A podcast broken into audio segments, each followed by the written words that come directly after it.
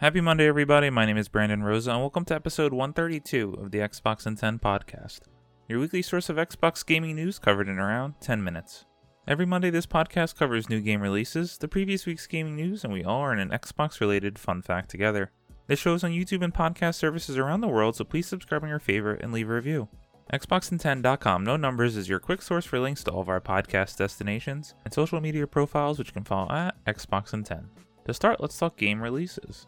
There were no big games out last week, but the games coming out this week include Space Warlord Organ Trading Simulator, Ever Forward, Rune Factory 4 Special, Sam & Max Beyond Time and Space Remastered, Transient Extended Edition, Monopoly Madness, Wytchwood, Monopoly Plus Monopoly Madness, Vaporum Lockdown, Antarctica 88 Collapsed, and of course, Halo Infinite. Got some new additions to Xbox Game Pass. They include the following. You can play these now on console and PC Anvil, cloud console and PC is Archvale, console and PC is Final Fantasy XIII 2, on cloud console and PC Lawn Mowing Simulator, on cloud console and PC Rubber Bandits, on cloud console and PC Stardew Valley, on cloud console and PC Warhammer 40,000. Then on December 7th, you can play Space Warlord Organ Trading Simulator on cloud console and PC. One Piece Pirate Warriors 4 on Cloud Console and PC December 9th. Aliens Fireteam Elite, very exciting, Cloud Consoles and PC on December 14th. Among Us on console December 14th. And last, but certainly not least, Halo Infinite, Cloud Console and PC December 8th. Let's go.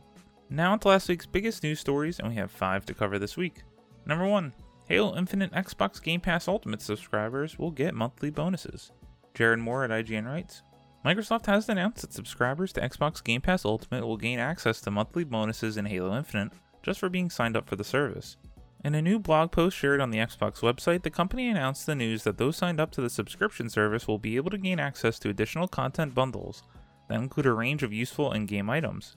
Quote, it's an awesome time for perks because we're excited to reveal that Ultimate members will be locked in to get monthly Halo Infinite multiplayer bonuses, starting with the first bundle on December 8th, end quote, reads the post.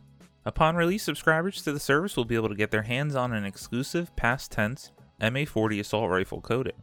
In addition, the bundle will also include 4 double XP boosts and 4 challenge swaps, both of which should help to offer players some relief on leveling up at a time where community pressure is mounting over the current state of the game's slow progression system. This is cool to highlight at the top to make sure people remember every month go in there, redeem these free rewards. They're perks to an awesome subscription service that is undoubtedly the best value in gaming and continues to deliver on that value. Number 2, Halo Infinite Dev responds to concerns about cheating.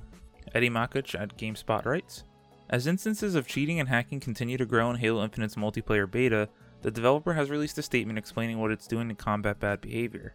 Community manager John Junyszek said 343 cannot eradicate cheating completely. No game could do this, but promised that the studio is committed to doing everything it can to keep the battlefield clean.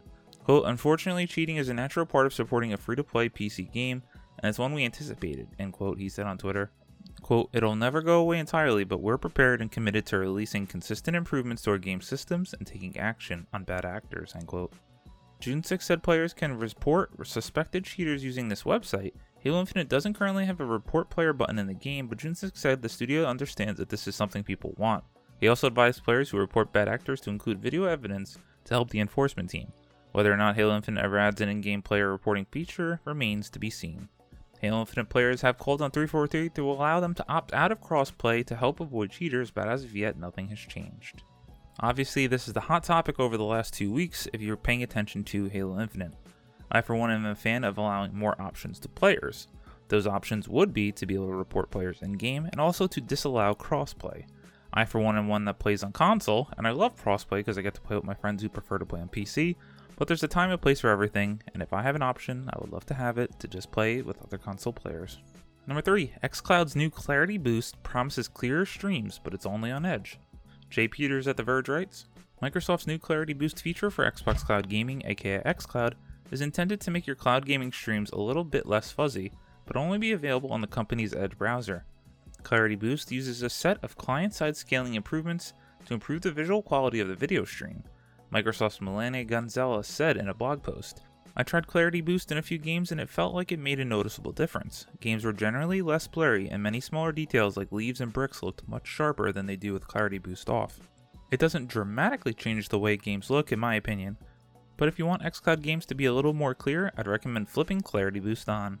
Shout out to The Verge for this news story, and if you go over to it, they have some pretty cool JPEG images that you can slide a slider over to see what it looks like with Clarity Boost on or off in games like Forza Horizon 5 and Halo Infinite. It certainly makes a noticeable difference, although not huge. It's cool to see them adding features and options like this to make the xCloud gaming experience even better. Number 4. Respawn's Vince Zampella to head up Battlefield franchise and has plans for a connected universe. Stephany Nunneley at VG247 writes Changes are afoot at EA as the company is shaking up the Battlefield franchise. These changes are starting off with Respawn Entertainment co founder Vince Zampella being out in charge of the franchise going forward. His new position comes on the heels of DICE GM Oskar Gabrielson exiting the studio. Another change in leadership puts Halo designer Marcus Lehto in charge of bringing more to the franchise by starting a new studio in Seattle focused on bringing more storytelling elements to the series. His new studio will work alongside DICE as well as Battlefield Portal developer Ripple Effect, which, according to GameSpot, is developing a new Battlefield experience in the Battlefield 2042 universe. The studios will be working together to expand upon and improve Battlefield 2042, along with future Battlefield games and experiences which will serve as extensions as part of a Battlefield universe. Quote, This is an and strategy in many ways. We will continue to evolve and grow Battlefield 2042, and will explore new kinds of experiences and business models along the way that we can add to the foundation to provide an awesome array of experiences for our players. In the universe, the world is interconnected with shared characters and narratives. This universe is also built with our community as we harness the power of Portal and user generated content that puts creativity in the hands of our players. We intend to build the Battlefield universe, one with multiple projects that are interconnected with the player at the center. We want to grow Battlefield and meet players where they play through various experiences and business models, including our upcoming Battlefield Mobile coming in 2022 from Alex Seropian and Industrial Toys, end quote, says Zampella to GameSpot. How this new connected universe will work and what experiences and games will be a part of it are unknown. It's also unknown how early in development process things are at the present. Well, that's a lot to chew on. Battlefield 2042 is obviously being dragged under the rug right now in comparison to the success that Halo Infinite has, and to a lesser degree, Call of Duty Vanguard. I haven't even jumped into Battlefield 2042, and if you recall me saying on the show, I was so amped for it. Halo Infinite has just clowned it out in the first person shooter space, and it just has too many bugs for me to even want to enter yet. I'll let them update it more, polish it up, and then maybe I'll step my foot into the Warzone. And number 5, DC Universe online developer Dimensional Ink Studios is working on a new Marvel MMO. Adam Bankhurst at IGN writes According to a recent investor presentation, DC Universe online developer Dimensional Ink Studios is working on a quote Marvel IP based massively multiplayer online game, end quote. As reported by Eurogamer and spotted by Miller on Twitter, this new MMO from Daybreak Games' Austin based Dimensional Ink studio was revealed in parent company Enad Global 7's Q3 2021 financials and is one of its quote longer term end quote projects. This means we most likely wouldn't see this until 2023 at the very earliest. It was also revealed that this unannounced Marvel MMO would be led by Jack Emmert, who designed and helmed City of Heroes and currently leads DC Universe Online. I would love to see something like this. Give me an MMO I care about. Now, I do care about WoW, but it's just so overwhelming to jump into that game. I finally, in the last two years, got a character up to the max level, but there's just so much content in there that it's overwhelming. If I had more time, I would have jumped into New World, but I'm just at a busy point in my life.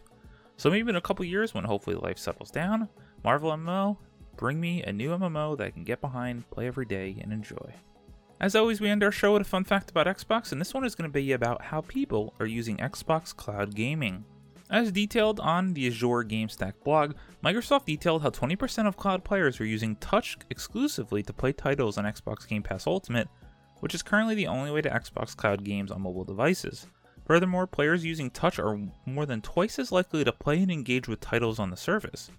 It's plain to see why games that support Touch are simply easier to access given that you don't need to carry around an extra controller phone clip or a full mobile controller like the Backbone one or GameSir X2. This is cool to see. It's nice to see how many people are actually taking advantage of the work that's being done to implement touch controllers in some of these games.